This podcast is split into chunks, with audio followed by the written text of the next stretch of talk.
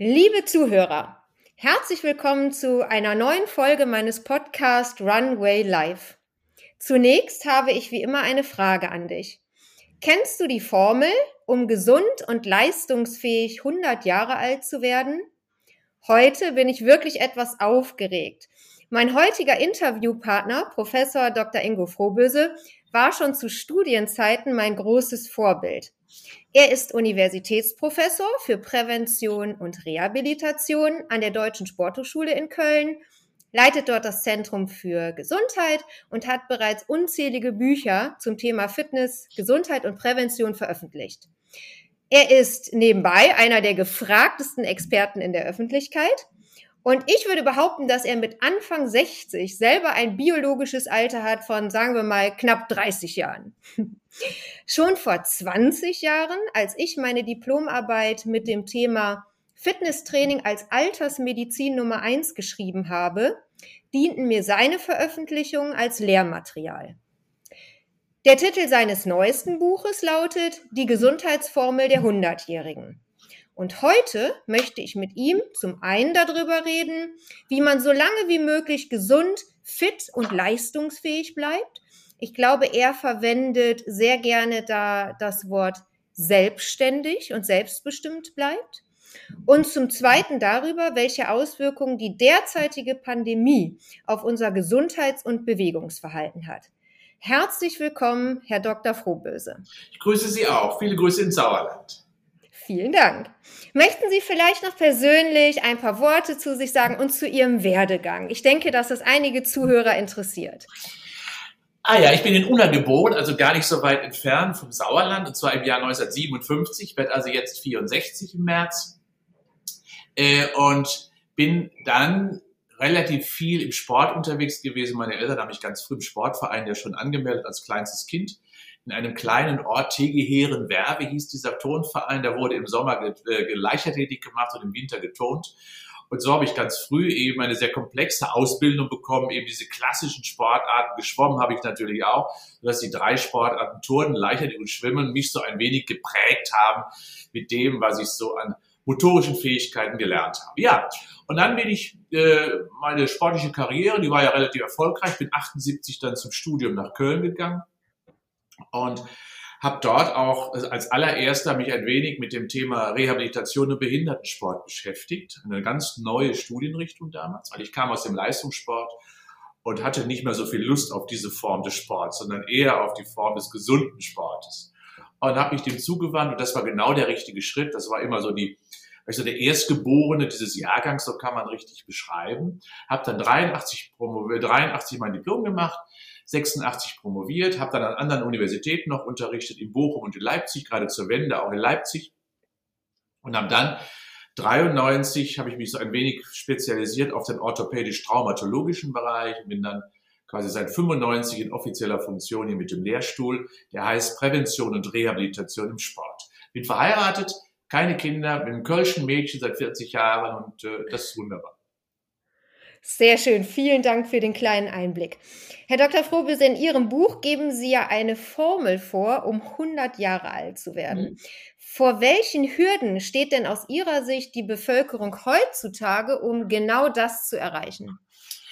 Ah, naja, wir haben natürlich ganz viele Hürden vor uns, zumal erstmal der innere Schweinehund und viele Ablenkungen und digitale Medien und was so alles auf uns eindrischt und prescht. Äh, aber es beginnt schon in der Kindheit und in der Jugend. Ich glaube, dass wir für das gesunden Lebensstil nicht richtig mit Rüstzeug ausgestattet werden. Wir haben ja keine Unterrichtsstunde Gesundheit, wir haben keine Unterrichtsstunde Fitness oder letztendlich, wie gehe ich eigentlich in der, in der Zukunft mal mit mir um? Da werden wir ziemlich alleine gelassen. Das ist traurig. Das heißt, der Bildungsaspekt lässt quasi die Selbstführung komplett aus. Und das ist etwas, was mir wirklich ganz, ganz viele Jahre schon unter den Nägeln brennt, hier mal den Finger in die Wunde zu legen, dass eben Deutsch, Englisch, Französisch alles wichtig ist, aber Selbstführung lernen, mit sich selber umzugehen und vor allem die wichtigen Schätze, die man so mitbekommen hat. Wir sind ja alle großartig ausgestattet, damit vernünftig umzugehen. Das lernen Menschen nie. Und genau deswegen werden sie verführt. Sie werden ja verführt von der Industrie da draußen, die uns ja zu einem Konsumgut natürlich dann auch macht. Richtigerweise ist auch alles gut. Aber wir haben da wenig selbst ja, kritische Sicht oft auf uns selber, auf unser Verhalten selber. Und dementsprechend, ich glaube, dass das eines der größten Probleme ist, dass wir nicht kompetent sind, nicht wissend sind, nicht ausgebildet sind in dem, wie wir mit uns umgehen. Und das ist angesichts der Medikalisierung unserer Gesellschaft äh, deutlich zunehmend noch verstärkter. Und da sehen wir ja, wir geben die Verantwortung immer weiter ab und deswegen haben Sie ja am Anfang schon eins meiner Schlagwörter ja auch gesagt, Selbstständigkeit. Gesundheit kann man nicht kaufen, die muss man machen. Und zwar selber.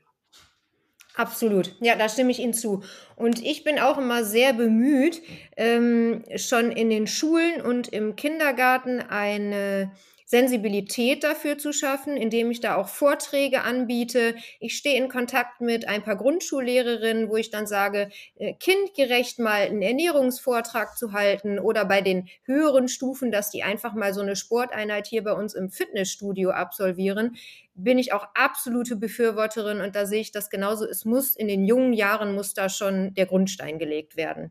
Ganz genau heutzutage, sagen wir mal, es ist ja nicht mehr so ein Riesengeheimnis, auch über die Medien, dass die Formel, um gesund und leistungsfähig zu altern, sich wesentlich aus den Bausteinen Ernährung, gezielter Bewegung und Training und Stressmanagement beziehungsweise ähm, Regeneration zusammensetzt.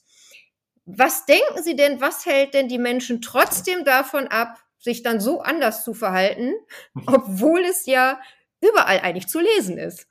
Ja, und vor allen Dingen wissen es die meisten Menschen sogar, denn Silvester, so ja. Ulo 3, sagen ja alle wieder, ich müsste mal wieder, ich müsste mal wieder etwas tun. Und genau das ist so eines der Grundprobleme. Ich glaube, dass ihnen die Notwendigkeit und die Sinnhaftigkeit äh, häufig eben nicht ganz klar ist. Wir geben die Verantwortung gerne ab ähm, und ziehen uns zurück hinter, ich werde wohl alt, es sind meine Gene, äh, leider habe ich Pech gehabt und so weiter und so fort. Aber Selbstreflexion haben wir eben nicht so richtig gelernt weil wir auch eben viele Dinge ja gar nicht so richtig hinterfragen, sondern uns dann gerne in die Hände der Medizinmänner geben. Früher waren das ja die Medizinmänner und heute ist es ja die Medizin, die wirklich herausragende Kompetenzen im Bereich der, der Akutmedizin natürlich besitzt. Aber im Bereich des Lebensstils scheitert sie komplett. Sonst hätten wir zum Beispiel nicht so viel Diabeteskranke beispielsweise, so viel Übergewichtige, so viel Bluthochdruckpatienten und so weiter und so fort.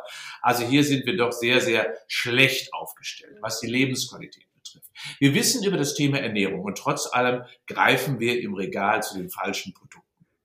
Wir wissen über das Thema Bewegung und trotzdem nutzen wir jeden Fahrstuhl, versuchen jede Treppe zu vermeiden und jeden anstrengenden Schritt sowieso. Der fällt uns schwer und da sagen wir besser nein. Und wenn wir Regeneration, also die meines Erachtens sogar die wichtigste Aufgabe unseres Lebens missachten, dann missachten wir sie deswegen unter anderem, weil uns plötzlich Netflix-Serien oder Talkshows viel wichtiger geworden sind als alles andere. Und daran erkennt man schon, uns fehlt so ein wenig einerseits das Spiegelbild, dafür unser eigenes Verhalten mal zu hinterfragen. Uns fehlt ein Korrektiv und uns fehlt vor allen Dingen letztendlich so ein bisschen, ja, auch der Mut und der Wille und auch die, das Engagement, selber etwas in die Hand zu nehmen, sondern wir sind letztendlich gerade im Bereich der Gesundheit äh, in einen Markt gekommen, wo wir alles uns kaufen können. Das heißt, wir denken auch, äh, die Gesundheit ist käuflich und da scheitern wir relativ frühzeitig, denn äh, das wird man ganz schnell merken, dass das der falsche Weg ist. Ja, ich erlebe das auch oft so unter unseren Kunden. Also sie kommen, wenn ein Leidensdruck da ist, ne? Mhm. Äh, dann ist es auf einmal äh, Priorität und wichtig. So, jetzt haben sie doch verstanden, ich muss mal in Fitnessstudio gehen.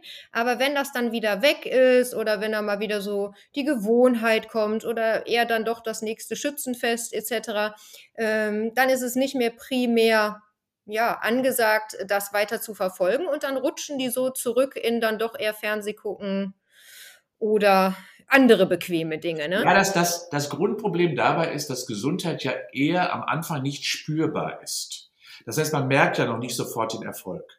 Bei jeder Pille kann man möglicherweise ganz schnell schon einen Erfolg verspüren, weil der Schmerz sich minimiert. Aber Bewegung ist letztendlich und Ernährung sind ja quasi Konten, die ich eröffne, die aber die Zinsen erst in der Zukunft bringen, also in einer weiteren Zukunft. Und wir haben ja doch immer ein wenig Verlustängste, dass wir das, was wir aktuell so lieben und genießen, plötzlich dann nicht mehr haben. Aber wir müssen einfach wissen, dass die Lebensqualität sich ganz entscheidend erst in den letzten 10, 15, 20 Jahren prägt. Dann wollen wir ja alle gesund leben und das schaffen die meisten Menschen nicht. Und da auch mal eine Zahl vielleicht zu. Wir in Deutschland haben maximal sieben Jahre noch beschwerdefreies Leben nach unserer Rente im Schnitt. Das ist nicht viel. Das heißt also mit mit äh, 60, Ende 60 sind die meisten schon so multimorbide, dass sie so viele Erkrankungen haben, dass ihre Lebensqualität schon massiv beeinträchtigt ist. Dabei liegen wir jetzt in der Europäischen Union auf Platz 19. Viele andere Nationen haben deutlich höhere Lebensqualität nach der Rente. Die Skandinavier beispielsweise sogar 20 Jahre. Und da kann man sehen, wenn wir heute einzahlen, haben wir hinter davon wirklich eine Zinses, ein Zinses, Zinsesgewinn, genau das, was wir die Rente machen. Heute sollen wir einzahlen, denn die Gesundheitsrente, die wird später ausgezahlt. Absolut. Und Sie sagen ja auch, ähm, oder ich habe in, in, Büchern gelesen, dass das, was ihr heute macht und vorschafft, müsst ihr in Zukunft dann nicht wieder in eure Gesundheit auch in Form von Geld und Medikamenten investieren. Ne? Ja, denn es ist ja klar, denn wir korrigieren ja aktuell nur. Wenn ich aber heute erhalte, stabilisiere oder sogar mehr als repariere, sondern sogar fördere, dann habe ich natürlich ja. ein ganz anderes Niveau, auf das ich lange, ein Leben lang zurückgreifen kann. Und das ist doch etwas wirklich, eine Bank, auf der man wirklich einzahlt. Jeder hat seine eigene Gesundheitsbank. Und da sollte er heute schon mit der Rentenzahlung beginnen, nämlich zu beginnen, insofern, als dass man auch hier einen Beitrag leistet, der später dann als Rente ausgezahlt wird. Und das ist die höhere Lebensqualität. Super. Und haben Sie einen Tipp? Sagen wir mal, der längste Weg beginnt ja mit dem ersten Schritt. Ja. Was ist in Ihren Augen der geeignete erste Schritt, wenn jemand sagt, ja, ich strebe an, gesund, leistungsfähig, selbstbestimmt alt zu werden? Na, indem man zunächst sich erstmal von dem Müll befreit, der einen das Leben so erschwert. Das ist ja einfach so. Ich glaube, dass das erstmal das Wichtigste ist und man sich selber mehr in den Mittelpunkt stellt und sich dann wirklich hinterfragt, was ist wichtig und was ist nicht wichtig. Ich gebe mal eine, eine Rechnung dafür. Schauen Sie mal, eine Woche hat 168 Stunden. Und ich treibe, die Menschen sagen, ich treibe viel Sport. Ich mache das aber gar nicht. Ich treibe umgerechnet sechsmal pro Woche Sport. Anderthalb Stunden. Das macht neun Stunden in der Woche. Und wenn Sie das von 168 Stunden abziehen, bleiben noch ganz schön viel über, nämlich 159. Das heißt, das ist wahr, in denen man ganz schön viel Quatsch machen kann. ja, das stimmt. Aber äh, wie gesagt, man muss sich das aber prozentual vorstellen. Das heißt, es bleiben 98 Prozent der Zeit bleiben über. Und wenn man das nicht sich wert ist, zwei Prozent seiner Zeit, zwei bis drei Prozent seiner Zeit für sich selber zu investieren, dann hat man es auch nicht verdient, letztendlich gesund zu bleiben, und dann wird man krank dadurch. Äh, das bedeutet also, Prioritäten setzen, achtsam mit sich umgehen, Verantwortung für sich selber zu übernehmen und wirklich zu sagen, ich packe es an. Das heißt also, alles beiseite räumen, was diese zwei Prozent Zeit mir auch noch zumüllt. Und dementsprechend Zeit schaffen, Bewusstsein schaffen, achtsam mit sich selber umzugehen. Das ist der erste Schritt. Und dann, ob man dann mit der Ernährung beginnt oder mit der Regeneration, die dann zwangsläufig kommt, weil man plötzlich mehr Zeit hat, oder letztendlich doch sagt, wie zu Corona jetzt, ich nutze mal einfach die freiere Zeit und bin viel mehr draußen aktiv und gehe viel spazieren. Das ist dann ganz individuell. Wichtig ist, Zeit schaufeln und die sich selber für sich selber nehmen. Das ist, glaube ich, das Wichtigste, was man erreichen muss. Ja, ein toller Aufruf, super. Gibt es denn etwas, wo Sie sagen, das sollte ich auf jeden Fall vermeiden, wenn ich 100 Jahre alt werden möchte? Ja, nichts tun. Äh, nichts tun ist der schlechteste Weg. Es gibt ja, ja, ein ganz tolles Wort. Nur was genutzt wird, entwickelt sich, was ungenutzt wird, das verkümmert. Und das gilt eben nicht nur für den Körper, sondern das gilt für all unsere Systeme. Das gilt fürs Herz, fürs Gehirn, für die Niere, für die Leber, für die Muskeln, für die Knochen, für alles. Nur was genutzt wird, entwickelt sich, was ungenutzt wird, das verkündet. Das ist der größte Fehler. Also nichts tun. Und dementsprechend heißt das, pack dich selber am Schopf, heb den Hintern hoch und mach etwas. Fang an, selber zu kochen, fang an, vielleicht dich mal mit Gemüse auseinanderzusetzen. Mach doch mal dir Gedanken über, wo hast du Pausen oder sammel mal einfach Schritte. Was du tust, ist erstmal egal. Hauptsache, du packst es selber. Super. Wenn wir jetzt mal speziell so auf die Mitte der Lebensspanne gucken, da erfahre ich oft, vielleicht auch als ähm, weibliche Fitnessberaterin, Trainerin, dass dann Frauen auf mich zukommen und sagen, Kirsten, bei mir hat sich so ab 40 alles geändert. und die Wechseljahre, die zerstören mir alles und mein Stoffwechsel funktioniert auch nicht mehr richtig. Was ist da dran? Vielleicht können Sie uns da aus fachlicher Sicht mal was zu sagen. Ich schreibe da gerade sogar ein Buch zu. Das wird heißen, die, oh, Stoff, die Stoffwechseljahre. Äh, Stoffwechsel und Wechseljahre. Und das, dieses Buch wird im Herbst erscheinen und es wird mir mit vielen Mythen aufräumen. Ähm, natürlich sind die Wechseljahre immer ein Problem und für alle, die es wirklich richtig intensiv trifft, auch natürlich nicht angenehm. Aber man muss deswegen nicht die weiße Fahne hissen, sondern die Stoffwechseljahre oder die Wechseljahre machen durchaus Sinn, weil sie nämlich bestimmte Prozesse im Körper in eine Ruhesituation hineinbringen. Zum Beispiel, wir hätten doch nicht alle noch großes Interesse, vielleicht mit 60 noch uns unbedingt fortpflanzen zu müssen, wie es die Natur normalerweise eingreht. Nein, sie bringt uns Ruhe und dementsprechend auch bestimmte Phänomene, die einen anderen Lebensabschnitt einläuten. Ich sage zu den Wechseljahren immer zweite Pubertät. Man wird irritiert, man ist kirre, man ist durcheinander, die Hormone sprießen, die sind was, also alles ist was, was komisch, was plümmerant, wie wir in Köln sagen, aber es ist gut. Es ist deswegen eben gut, weil es eben neue biologische Prozesse, ein neues biologisches Zeitalter einleitet. Nämlich das der Enkelkinder, für die man verantwortlich ist, nämlich das der Weisheit, der Seniorität, des besseren Durchdenkens von Phänomenen und Problemen. Und wenn man dann beispielsweise noch weiß, dass viele Prozesse des Körpers immer noch jugendlich und kindlich sind, die aber eben nicht durch die Wechseljahre beeinträchtigt wären, sondern dadurch, dass man davor die 20 Jahre sie falsch behandelt hat. Nehmen wir mal beispielsweise die Muskeln nie trainiert hat. Plötzlich sind sie weg. Und zum Beispiel die Muskulatur ist der größte Garant dafür, dass wir unseren Hormonprozess auch in den Wechseljahren stabilisieren und in die richtige Richtung lenken. Und das Gleiche gilt mit, wie gehen wir mit unseren Kraftwerken in den Zellen um, wenn wir die nicht richtig beanspruchen und trainieren, indem wir dort mehr Mitochondrien, mehr Zellen, also quasi Verbrennungszellen einbauen. Auch dann muss ich mich nicht wundern, dass ich dann plötzlich zu viel Energie habe, wenn wir hormonelle Prozesse haben, die sich ein wenig verändern. Also, ich habe die Werkzeuge weggelegt festgelegt, bereits vor 20, 30 Jahren. Und wenn ich mich mhm. dann quasi in Wechseljahren erlege, oder ergebe, dann habe ich sowieso komplett verloren. Nein, die Wechseljahre sind wie eine Pubertät. Sie brauchen Neuorientierung, sie schaffen Neuorientierung und können für die meisten ein Startsignal sein, jetzt erst recht. Ja, top. Und da die Muskulatur ja eh bis ins hohe Alter trainierbar ist, ähm, jeder Zuhörer, der jetzt schon die 40 überschritten hat, es ist nie zu spät zu starten. Sie wissen ja, dass ich immer wieder sage, Muskeln sind wirklich in der Tat immer in der Pubertät, weil Muskeln ja in der Regel die Zellen der Muskulatur maximal 12 bis 15 Jahre sind. Das bedeutet also, wir greifen immer auf Ressourcen zurück, die wirklich sehr vital und jugendlich sind und die sollten wir eigentlich nutzen. Und gerade beispielsweise, wenn wir hormonelle Veränderungen haben, ist die Muskulatur als eines der größten Stoffwechselorgane der beste Garant dafür, dass wir in unserer Leistungsfähigkeit, aber auch in der Funktion unseres Stoffwechsels lange Fähigkeiten noch haben, die wir auch vor 20 Jahren bereits hatten. Also, es alles auf die Wechseljahre zu schieben oder diese gar zu einer Krankheit zu machen, was leider in unserem System stattfindet, finde ich absolut fatal. Ja, das geht ja oft so, ne? sei es auch zum Thema Abnehmen, dass die Leute sagen, nee, nee, ich habe da eine genetische Disposition und dann sage ich, Okay, es mag zwar sein, wenn du in deiner Familie zurückschaust, mag sein, aber stell dir mal vor, du kommst auf einem Ohr taub zur Welt, dann hältst du dir nicht auch noch das andere zu. Also ich mag das gar nicht, wenn die sich dann auf so Entschuldigungen ausruhen, sondern ich sage, dann erst recht. Es gibt ja, das wussten wir vor vielen Jahren ja noch gar nicht. Wir haben ja wirklich in der Tat immer gedacht, dass die Gene unseren Lebensstil, unser Schicksal quasi prägen.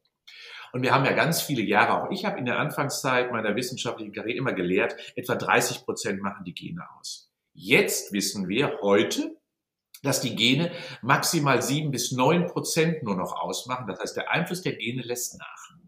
Das liegt unter anderem daran, weil wir, auch wenn wir eine genetische Ausstattung haben, die vielleicht negativ ist, wir aber noch lange nicht dann auch hier äh, quasi schicksalhaft uns dem ergeben müssen. Es gibt die sogenannte Epigenetik, ist eine neue Forschungsdisziplin. Und diese Forschungsdisziplin sagt, dass man Gene an- und abstellen kann. Selbst wenn sie also schlechte ja, Faktoren mit sich bringen, muss ich sie erst durch meinen Lebensstil anstellen, damit sie überhaupt ihre schlechte Wirkung entfalten. Und genauso kann ich sie wieder abstellen. Das ah, okay. bedeutet also, wir haben Beeinflussungsmöglichkeiten für über unseren Lebensstil, indem wir dann Gene an- oder abstellen können. Das sollten wir viel, viel mehr nutzen und nicht Ausreden suchen, die in den Genen liegen sollten, die aber mit den Genen rein gar nichts zu tun haben. Gibt beispielsweise der Google-Gründer Sergey Brin. Der hat, äh, seine Frau ist eine der größten äh, Genanalysten in Amerika, der hat nun mal sein Blut analysieren lassen und man hat festgestellt, er hat ein Chromosom, wo möglicherweise die Neigung an Parkinson zu erkranken durch seine Mutter, die es ihm mitgegeben hat, sehr groß ist. Und seitdem prägt er seit 15 Jahren einen Lebensstil, der genau das vermeidet.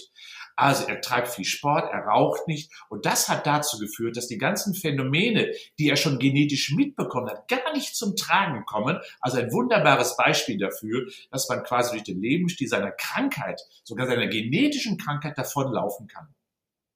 Toll, das ist sehr spannend. Super.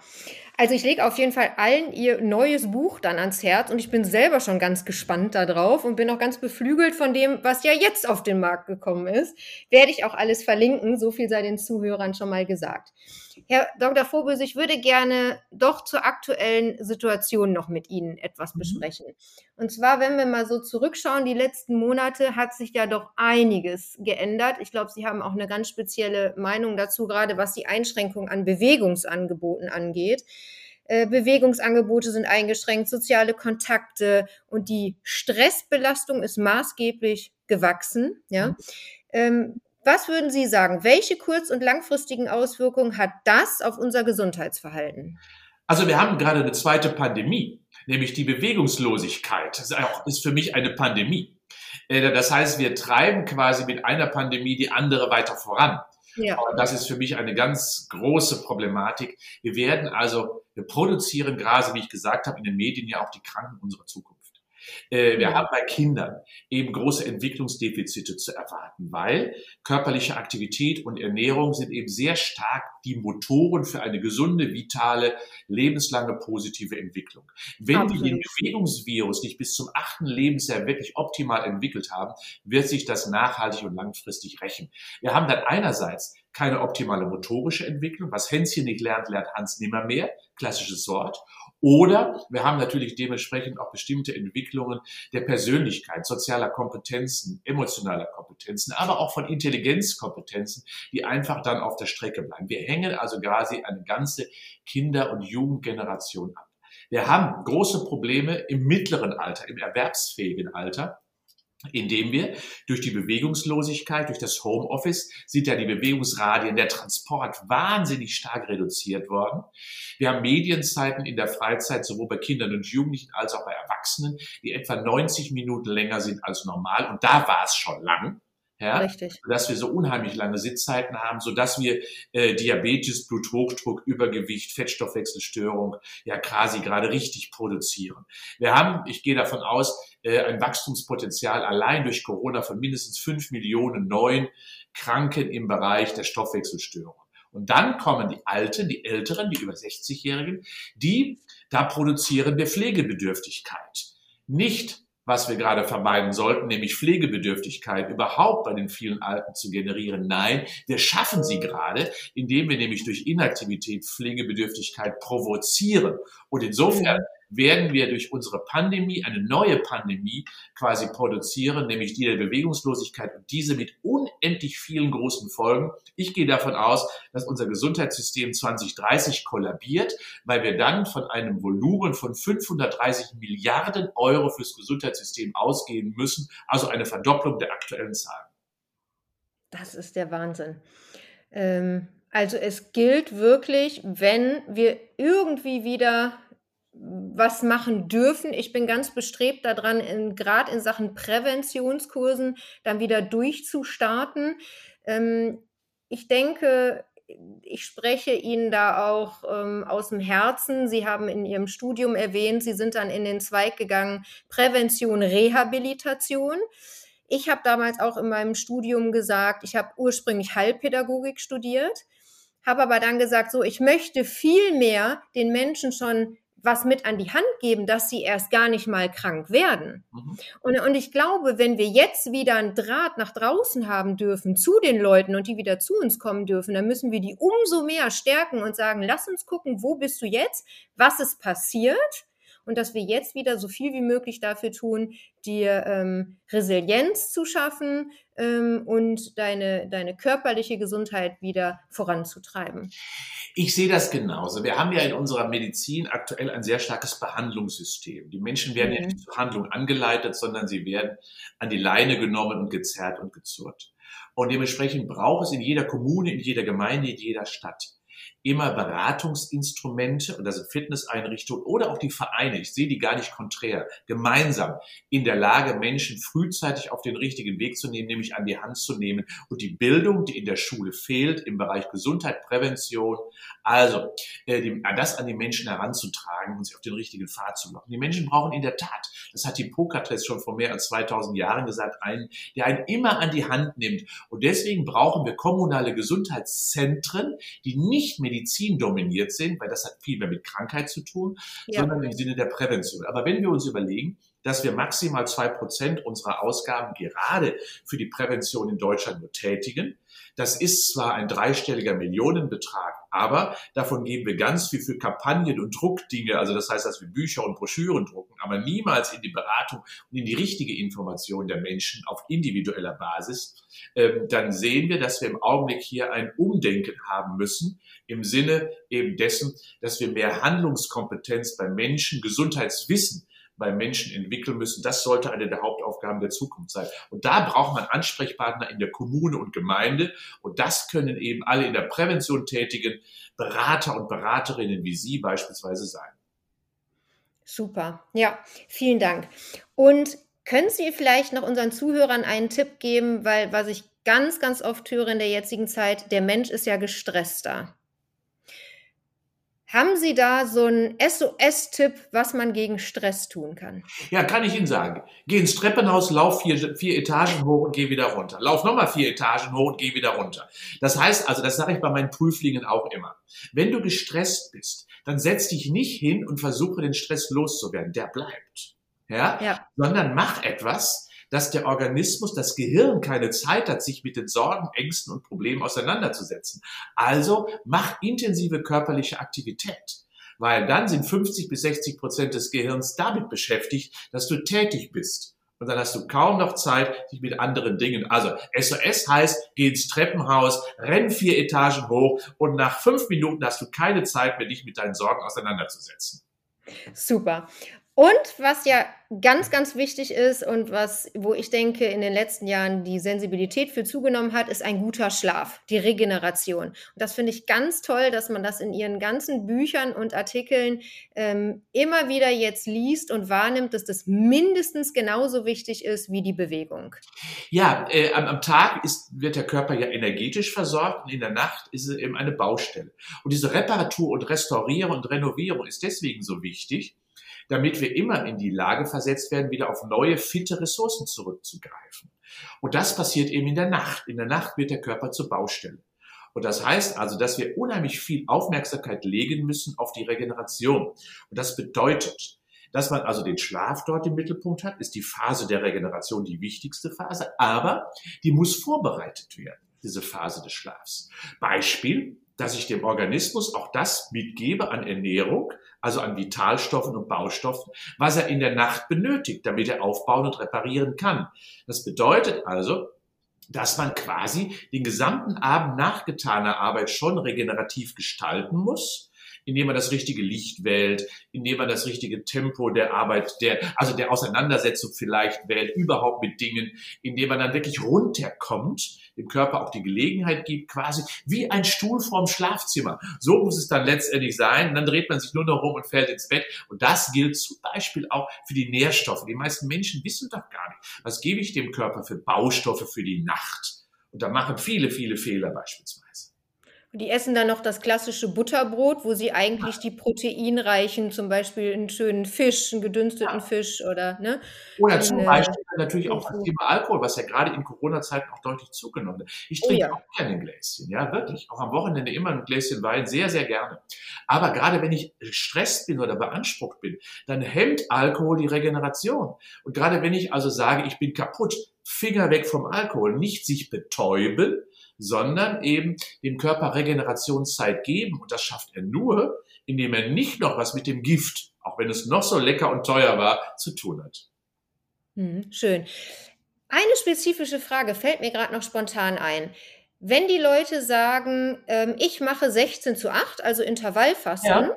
und ich habe gehört, das soll auch eine Anti-Aging-Strategie sein, weil die Zellen dann weniger schnell altern. Ist das wahr? Kalorische Restriktion, so kann man es überschreiben. Das muss nicht 16 zu 8 sein, es ist kalorische Restriktion. Kalorische Restriktion heißt, die Japaner haben da ein wunderbares Wort für. Hara Hachibu heißt das. Hara Hachibu ist, da wird der Magen nur zu 80 Prozent gefüllt. So heißt das übersetzt. Okay. Äh, Das heißt also langsam essen, Slow Food und dann nicht eben bis Oberkante Unterlippe wie wir. Nein, eben gerade so, dass der Körper ausreichend Vitalstoff und Nährstoffe hat. Kalorische Restriktion ist also deswegen auch so gut, weil man damit die Zellteilungsprozesse ein wenig verlangsamt und dementsprechend mehr Zeit hat, also quasi die sogenannten Telomere. Das haben, hatten wir ja vielleicht schon mal gehört in den Medien. Mhm. Das sind also quasi die Prozesse, die die Zellteilung häufig limitieren. Je häufiger wir also eine Schwanzspitze von diesem Telomer abschneiden, umso weniger Ressourcen habe ich. Also ja, kalorische Restriktion gibt dem Körper alles, was er braucht, aber der Körper wird nicht überfüttert.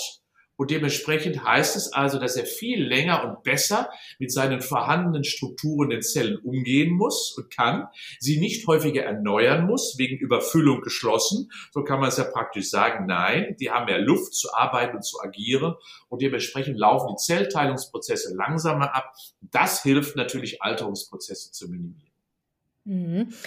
Muss ich aber ja dann gar nicht unbedingt über das Thema 16.8 machen. Im Gegenteil, ich meine sogar von Ihnen gehört zu haben, dass es da sogar Probleme gibt, weil die Leute das missverstehen und denken, in den acht Stunden hole ich jetzt mal alles auf, was Ja. ich sonst auch, ne? Ist das richtig? Also so ist das auch. Das heißt, äh, es ist wirklich so, kalorische Restriktion heißt, dass man wirklich die Philosophie haben sollte, sich echt nur zu 80 Prozent satt zu essen. Und das kann ich Mhm. mit längeren Pausen machen. Längere Pausen tun natürlich auch immer gut, aber ich muss mir sicher sein, dass ich dann auf der anderen Seite nicht in den Zeitfenster, wo ich dann essen darf, reinschaufeln muss. Also auch die Cheat Days halte ich für komplett falsch. Ja, äh, sie betrügen sich letztendlich selbst. Nein, kalorische Restriktion ist eine Aufgabe des gesamten Lebens. Und ich bin sowieso ein Mensch. Lege bitte mehr Qualität oder mehr Sicht auf die Qualität des Essens, dann brauchst du auch weniger, weil der Genuss ein viel größerer ist. Ja, toller Hinweis. Wenn ich den Leuten allein schon sage, setz dich mal bei jeder Mahlzeit hin Ja. und, ne, und nimm dir Zeit mit allen Sinnen und nicht nebenbei läuft noch der Fernseher, das Handy ist griffbereit und äh, keine Ahnung, die Kinder rennen um den Tisch, das, das kann ja schon mal sein, aber sich wirklich Zeit nehmen und achtsam essen. Ja, man kann das an einem. Beispiel sehr schön festmachen. Ich bin ja bin sehr oft in Italien. Ich habe ja eine hohe Affinität zu Italien. Ich würde doch Mhm. niemals meinen Espresso aus einer Pappschachtel irgendwo im Gehen im Bahnhof gekauft trinken. Nein, da setze ich mich hin, nehme eine Porzellantasse, genieße und schlürfe ihn. Und dann weiß ich auch, ich habe einen Genuss gehabt, denn die meisten wissen ja gar nicht, dass sie Kaffee getrunken haben. Nee, weil sie ihn einfach mal so wegschlürfen. Das wäre Käse. Nein, genauso an diesem Beispiel kann man das wunderbar festmachen. Ja. Was für ein schönes Bild. Da würde ich mich jetzt gerne hinbeamen mit einem Espresso nach Italien. Hoffen wir, dass das bald wieder möglich ist. Ja. Herr Dr. Vorböse, was liegen noch für Projekte dieses Jahr an? Wir erwarten das Stoffwechselbuch und Ja. was, was haben Sie noch so auf dem Schirm? Also ich werde das, ich mache das Stoffwechsel, also das Buch wird heißen die Stoffwechseljahre. Äh, Und ich schreibe gerade etwas zum Homeoffice, um das Homeoffice etwas anders zu gestalten. Ich glaube, da brauchen Menschen Richtlinien, Vorgaben, Empfehlungen, Tipps. Ja. Weil da viele Fehler einfach noch gemacht werden. Das ist aber auch klar. Das sind wir nicht gewöhnt. Da mache ich etwas, was im Juli kommen wird. Äh, und vor allen Dingen natürlich werde ich mich jetzt gerade zu Corona-Zeiten sehr stark dafür einsetzen, so schnell wie möglich natürlich vernünftige Bewegungsmöglichkeiten wieder zu erfahren. Und zwar unter professioneller Anleitung und nicht auf dem Flocati mit irgendwelchen digitalen ähm, Medien, die man dann einfach nachturnt. Das ist es nicht. Nein, wir brauchen professionelle Betreuung im System und da setze ich mich jetzt gerade sehr aktuell wieder für ein. Wie schön. Tolle Worte. Ich hoffe, dass wir das alle bald wieder dürfen. Ich würde mich sehr, sehr freuen, Sie auch irgendwann mal persönlich kennenzulernen. Ich hoffe, das wird der Fall sein. Und ja, Herzlichen Dank für dieses aufschlussreiche Interview. Sehr gerne. Liebe Grüße ins Sauerland. Und ich bin ja sowieso häufig im Rothaargebirge zu Fuß unterwegs, weil Köln und das Rothaargebirge sind ja nun relativ eng beieinander. Und das Wandern am Wochenende, das ist ja ein Genuss. Und dementsprechend, es muss nicht immer Sport sein, aber Bewegung sollte es schon sein. Super. Ein schönes Fl Schlusswort. Herzlichen Dank. Sehr gerne. Bye, bye. Liebe Zuhörer, was für ein überaus sympathischer und kompetenter Mann. Findet ihr nicht auch? Also, es ist nie zu früh oder gar zu spät, anzufangen, auf das Gesundheitsrentenkonto einzuzahlen. Und solltet ihr dabei Hilfe benötigen, könnt ihr euch jederzeit gerne bei mir melden. Bis dahin, eure Kirsten.